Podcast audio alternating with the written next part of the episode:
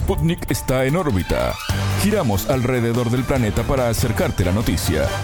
Bienvenidos a En órbita, el informativo de Sputnik.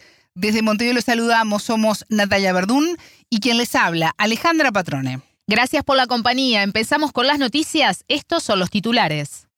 Comienza En órbita.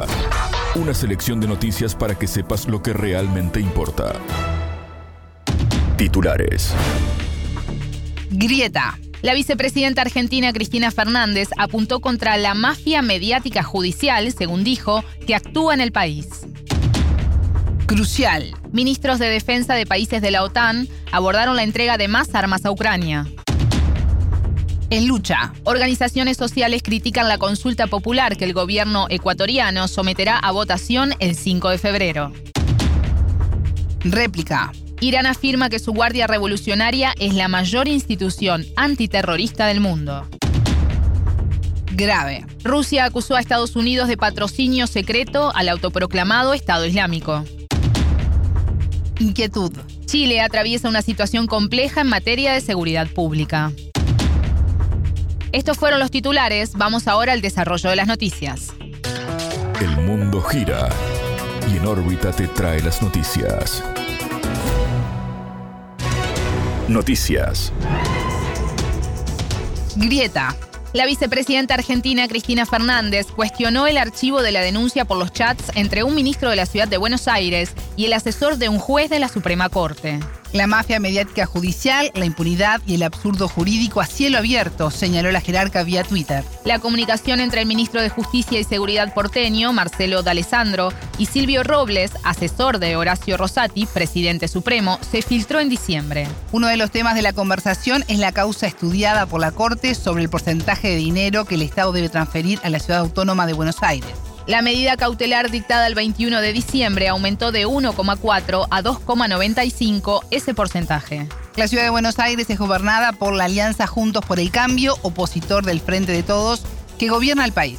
Para el archivo de la denuncia, la justicia consideró que el acceso a los chats fue de manera ilegítima. La vicepresidenta Fernández recordó que en el año 2016 se reabrió una causa en la que ella había sido sobreseída, tomando como argumento escuchas ilegales. El abogado constitucionalista Andrés Gil Domínguez dijo a Sputnik que los chats deberían ser investigados.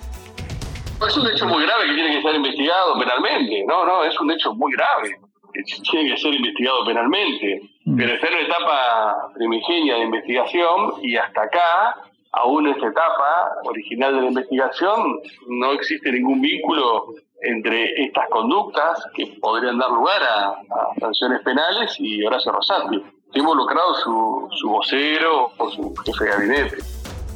Tras el fallo de diciembre, el presidente Alberto Fernández solicitó al Congreso la apertura de un juicio político contra los cuatro miembros de la Corte Suprema por el mal desempeño. Para Gil Domínguez, la acusación no tiene la profundidad necesaria que amerite ese proceso. Sin embargo, si bien la Corte no tiene plazos ni agenda cronológica, ha hecho un manejo discrecional de los tiempos, señaló el entrevistado. En esta falta de plazos para resolver y esta falta de, agenda cronológica, la Corte Suprema de Justicia, cuando dicta un fallo más allá de lo jurídico, toma posicionamiento político por qué sí en un momento y por qué no en otro momento. Entonces, me parece que esta corte, en esta última composición, lo que es la presidencia de Rosati, ha, ha tenido un déficit estratégico en el manejo de los tiempos. Sputnik también conversó con Marcelo Casareto, diputado del Frente de Todos, y uno de los 15 legisladores que presentaron el proyecto de juicio político.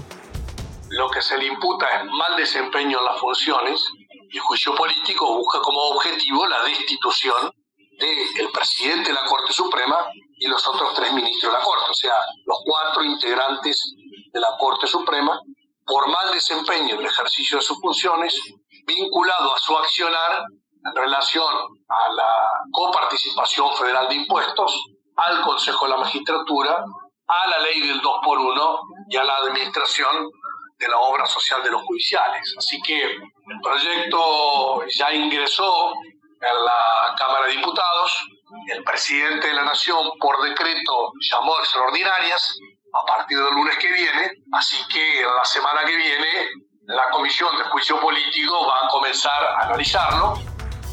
El tema comenzará a ser tratado en comisión la semana próxima.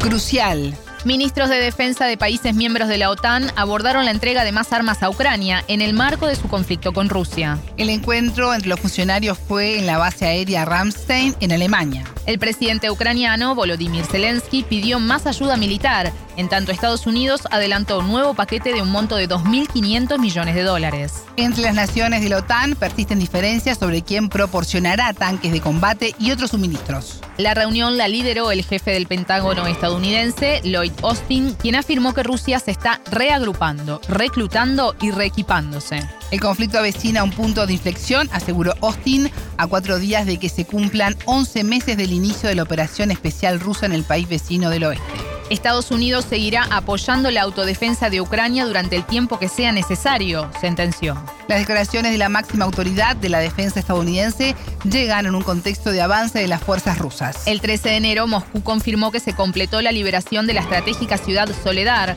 en la República Popular de Donetsk. Un objetivo de la operación especial rusa es defender las repúblicas de Donetsk y Lugansk, reconocidas por Moscú como estados soberanos ante el genocidio por parte de Kiev. Otra de las metas es desmilitarizar y desnazificar el régimen de Kiev, según el Kremlin. Estados Unidos y la OTAN apoyan a Ucrania con suministros de armas, donaciones, ayuda humanitaria y aplican duras sanciones contra Rusia. El Kremlin sostiene que los intentos de saturar a Ucrania de armamento no favorecen posibles negociaciones y tendrán un impacto negativo en la crisis. Lucha. Organizaciones sociales ecuatorianas criticaron la consulta popular que el gobierno someterá a votación el 5 de febrero, coincidiendo con las elecciones regionales. Los dirigentes del Frente por el No entienden que se trata de una consulta hecha de espaldas al pueblo, no participativa y que restringe la democracia. Y resaltan que además fue elaborada por el Ejecutivo del presidente Guillermo Lazo, a quien responsabilizan de haber traído la crisis al país. Así lo expresó En órbita Alejandra Santillán Ortiz, investigadora del Instituto de Estudios Ecuatorianos e integrante del Frente por el No. La entrevistada definió la situación de la nación como grave, al estar sumida en una crisis absoluta que amenaza la vida de las personas, dijo. Es una situación sumamente grave, estamos en una crisis absoluta, generalizada, ¿no? Eh, las feministas diríamos una crisis multidimensional que amenaza la vida así, tal cual, ¿no? Ni siquiera la vida digna, la vida. Y esa crisis tiene que ver con eh, fundamentalmente el proyecto de las élites y la asunción de Lazo como presidente desde hace un año y algo, que básicamente lo que ha hecho es aplicar el modelo de ajuste estructural, de acuerdos con el Fondo Monetario y de eh, amenaza de privatizaciones de varios de los, eh, espacios ganados por la clase trabajadora y que son parte de nuestros derechos consagrados en la Constitución. Hay que decirle no a esta consulta porque es una consulta hecha de espaldas al pueblo, no participativa, que restringe la democracia y que además de eso está hecha por quien nos ha traído la crisis, ha hambreado, precarizado y violentado este país. Consultada sobre uno de los aspectos de mayor debate en Ecuador, la seguridad pública, Santillán Ortiz resaltó que responde a una realidad inédita. Y agregó que en la consulta electoral el gobierno introduce el concepto falaz de la extradición como herramienta efectiva en la lucha contra el crimen organizado. Esa es una medida digamos, que eh, nosotros analizamos tiene que ver con parte de esta tesis norteamericana, imperialista, de lucha contra las drogas, ¿no? Es una, es una medida que la tiene México y la tiene Colombia y que fue, digamos, y que van casi 50 años en la guerra contra las drogas y que no ha tenido ningún resultado efectivo en eh, la desaparición del crimen organizado, ¿no? Entonces, el gobierno de Lazo y sus asesores, ¿no?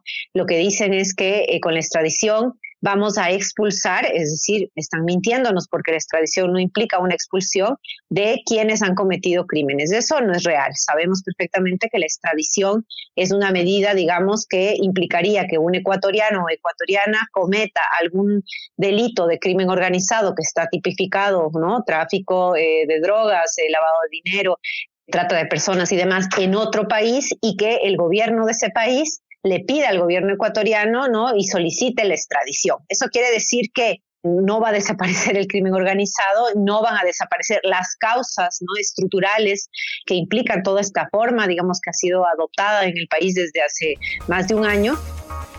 Este 19 de enero, el Frente Unitario de Trabajadores se movilizó en defensa del Instituto Ecuatoriano de Seguro Social y contra la consulta. La organización sindical considera que el gobierno pretende entregar a privados los fondos de pensiones y evadir una deuda de casi 23 mil millones de dólares con el instituto. La investigadora dijo que la movilización fue una clara muestra de fuerza ante el Ejecutivo de Lazo por tratarse de la primera marcha del año.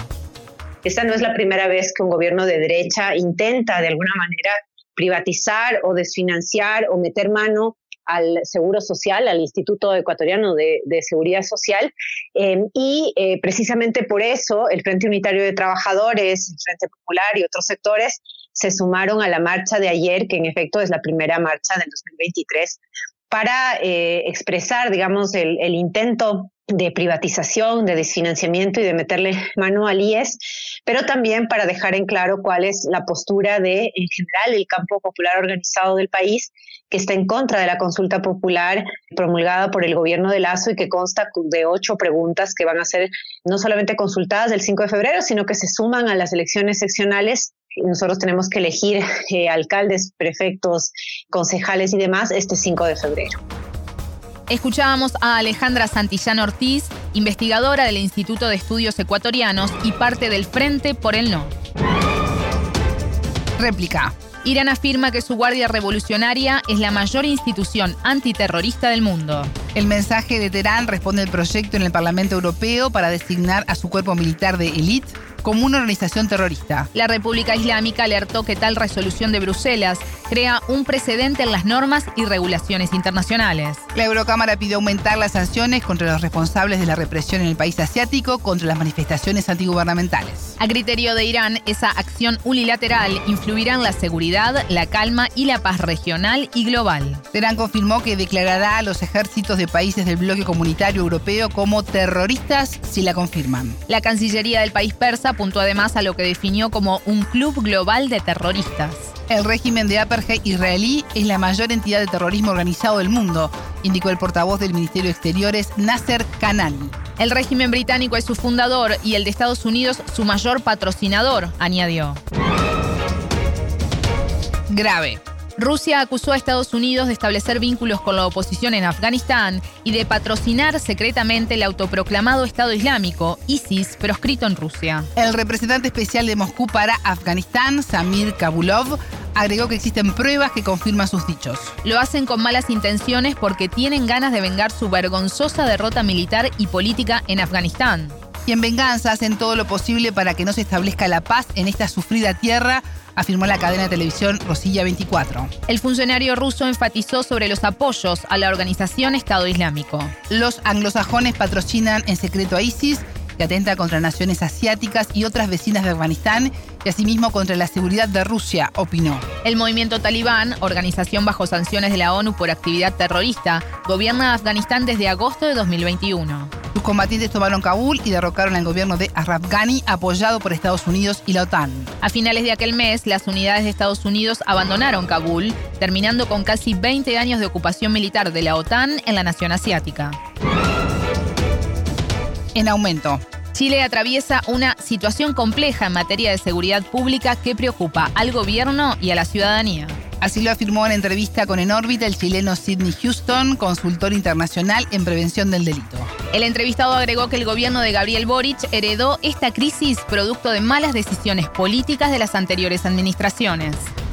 La situación en Chile yo la definiría como una situación muy compleja, demasiado compleja, donde el país, lamentablemente, por malas decisiones políticas, no de este gobierno además, sino que los anteriores, esto es un tema de arrastre, un problema político de arrastre, han tenido la facilidad los políticos chilenos en poder destruir en tema de la seguridad ciudadana un país que realmente, en una, una gran eh, eh, eh, incremento de seguridad y de inversión extranjera. Chile en estos minutos, lamentablemente, está estamos viendo un periodo muy complejo en lo que es la seguridad interior del país. El debate se disparó en el país sudamericano a raíz del homicidio del subcomisario de la Policía de Investigaciones, Daniel Valdés. La víctima fue asesinada este 17 de enero en la puerta de su domicilio en Santiago. De momento, las autoridades no pudieron determinar cuáles fueron las razones. El experto manifestó que, aunque al principio se pensó en un robo, todo indica que fue un atentado orquestado por el crimen organizado.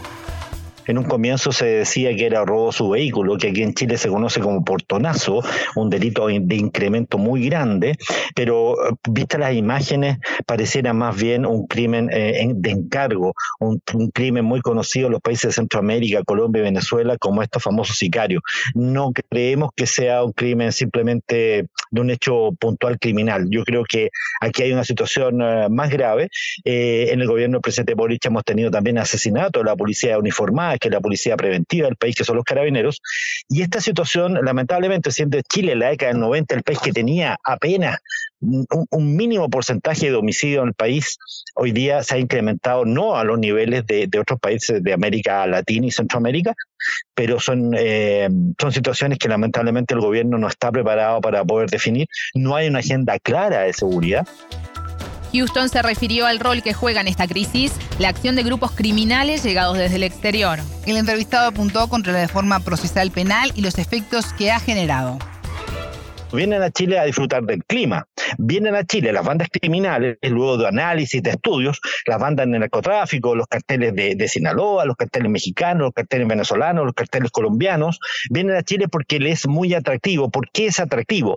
Porque la ley chilena, la ley penal chilena, la justicia es muy mala y por lo tanto ellos ven en esto que tienen una, una, una gran tema, que ven que es muy rentable ser criminal en Chile porque tiene una muy baja pena. Y además como poder comprobar un delito hoy día en esta justicia muy mal hecha. Es muy difícil porque el, medio de prueba, el método de prueba, la, prueba científica es demasiado alta y las policías no están capacitadas, sobre todo la PI, para poder investigar este tipo de cosas, hace que sea realmente atractivo. Aquí matar a alguien está saliendo gratis, perdone que se lo diga con esta, con esta frialdad la gente no está yendo a la cárcel, la gente tiene medidas alternativas, va a su casa, arrestos nocturnos que no lo controla nadie. Por lo tanto, las organizaciones criminales ven en nuestros países, Uruguay, eh, eh, Paraguay, Chile, eh, países que son bastante estables, países que tienen policías muy apegadas al control de derechos humanos, justicia también muy apegada a la justicia y no ven fenómenos de criminalidad dentro de las comunas. Por ejemplo, en países centroamericanos y del extremo norte de, Sudamérica, eh, muchas comunidades toman la justicia por sus manos. Eso no pasa en nuestros países, por lo tanto ven estas organizaciones criminales una tierra fértil donde cosechar este tipo de delitos. Escuchábamos al chileno Sidney Houston, consultor internacional en prevención del delito. Hasta aquí en órbita. Pueden escucharnos todos los días a las 19 horas de México, a las 21 de Montevideo y a las 0 GMT por spundingnews.lab. En órbita.